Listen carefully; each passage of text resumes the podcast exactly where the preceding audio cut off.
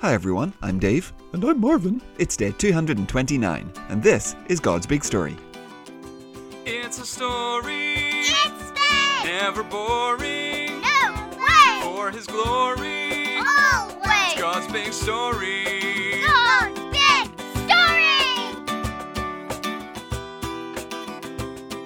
So, welcome back, boys and girls. We are super glad you're here because, well, we've spent the last few days listening to some terrible things that happened to Jesus. But today, today we turn the corner. Today, that sadness will turn to joy. Hi, everyone.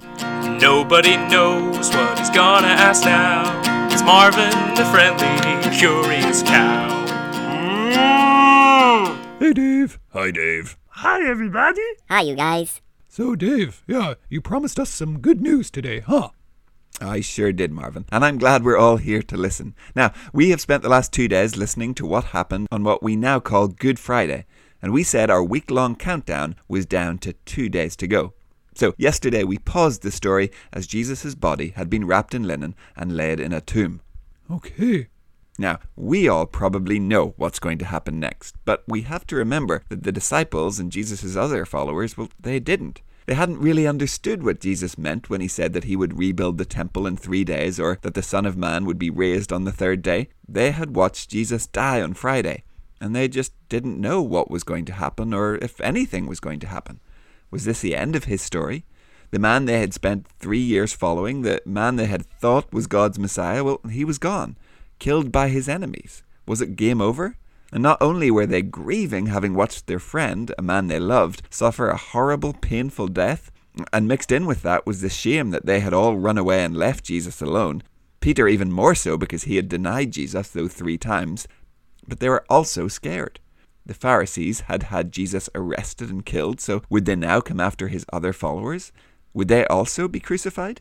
As the countdown clicked down to one on the Sabbath, the Saturday of the week, it must have been just awful.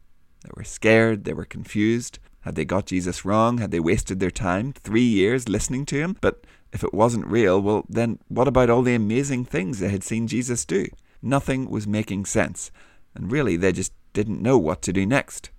Yeah, you know, because we all know that the good news is coming, well, I'd kind of forgotten that they didn't. Exactly, Marvin.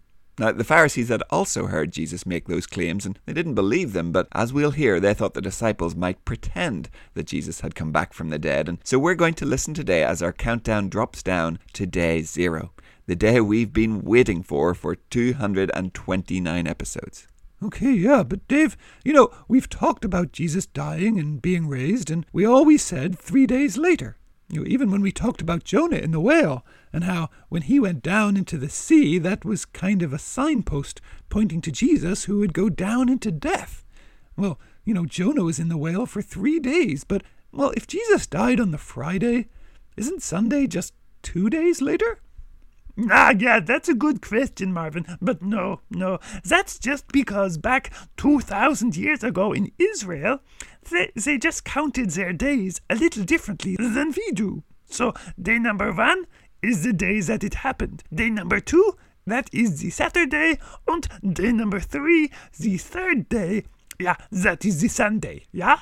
I mean, if you went back in time and said to the disciples, hey, this is happening on the second day, not the third day, they would think you were crazy. Yeah, for them, Saturday was the second day and Sunday was the third. Oh, oh okay. Well, yeah, that makes sense. Okay, you lot, so let's listen as our countdown hits the big day zero. Great, let's do it. So, who's reading today? Well, today, Nikki gets to be the one to read the good news. Hi, Nikki.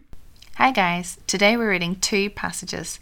The first is from Matthew chapter 27, verse 62 to 66, and the second passage is John chapter 20, verse 1 to 18. The resurrection. The next day was the day after preparation day. The chief priests and the Pharisees went to Pilate. Sir, they said, we remember something that liar said while he was still alive. He claimed, After three days I will rise again. So give the order to make the tomb secure until the third day.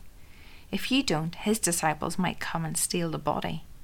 Then they will tell the people that Jesus has been raised from the dead. This last lie will be worse than the first. Take some guards with you, Pilate answered. Go. Make the tomb as secure as you can. So they went and made the tomb secure. They put a royal seal on the stone and placed some guards on duty. And then moving on to John chapter 20. Early on the first day of the week, Mary Magdalene went to the tomb. It was still dark. She saw that the stone had been moved away from the entrance. So she ran to Simon Peter and another disciple, the one Jesus loved. She said, They have taken the Lord out of the tomb. We don't know where they have put him. So Peter and the other disciple started out for the tomb. Both of them were running. The other disciple ran faster than Peter. He reached the tomb first. He bent over and looked in at the strips of linen lying there, but he did not go in. Then Simon Peter came along behind him. He went straight into the tomb. He saw the strips of linen lying there. He also saw the funeral cloth that had been wrapped around Jesus' head. The cloth was still lying in its place. It was separate from the linen. The disciple who had reached the tomb first also went inside. He saw and believed. They did not understand from Scripture that Jesus had to rise from the dead. Then the disciples went back to where they were staying. But Mary stood outside the tomb crying. As she cried, she bent over to look into the tomb. She saw two angels dressed in white. They were seated where Jesus' body had been. One of them was where Jesus' head had been laid, the other sat where his feet had been placed. They asked her, Woman, why are you crying?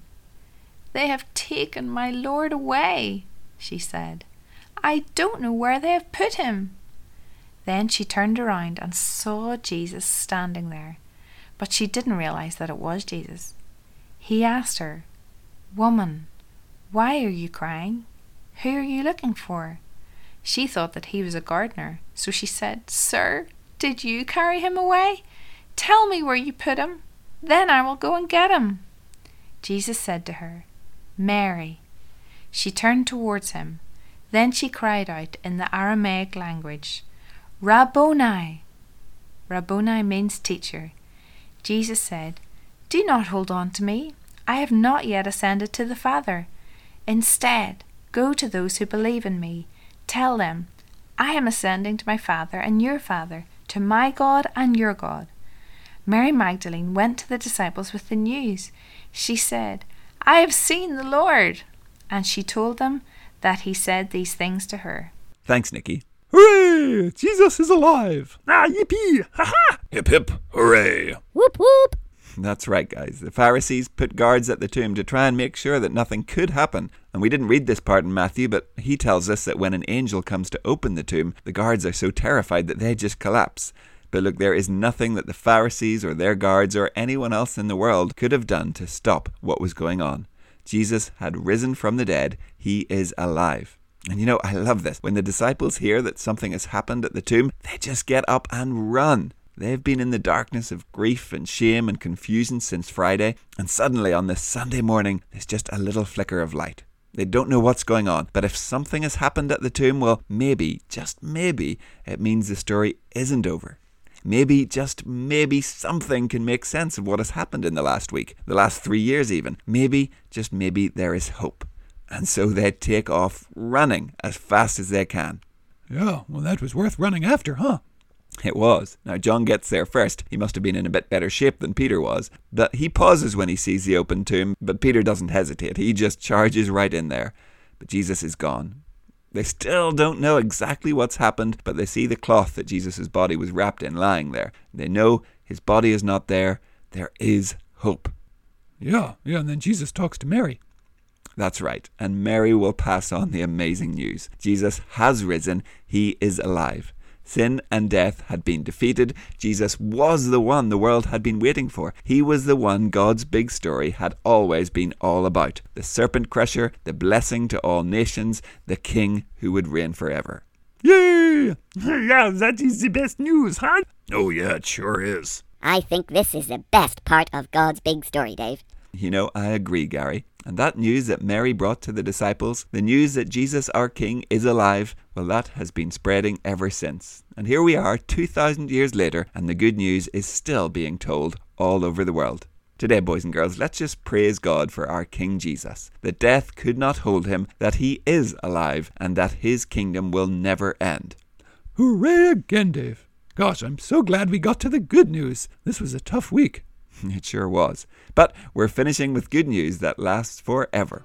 So let's say goodbye for now, and well, we'll be back tomorrow to finish up week number 46. Oh, bye everyone. See you soon. Ah, goodbye, everyone. Goodbye, guys. yeah, goodbye. See you next Wednesday. Goodbye, and we'll see you soon.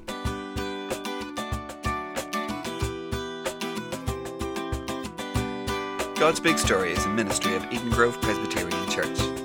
Music and jingles by Dave, Josh.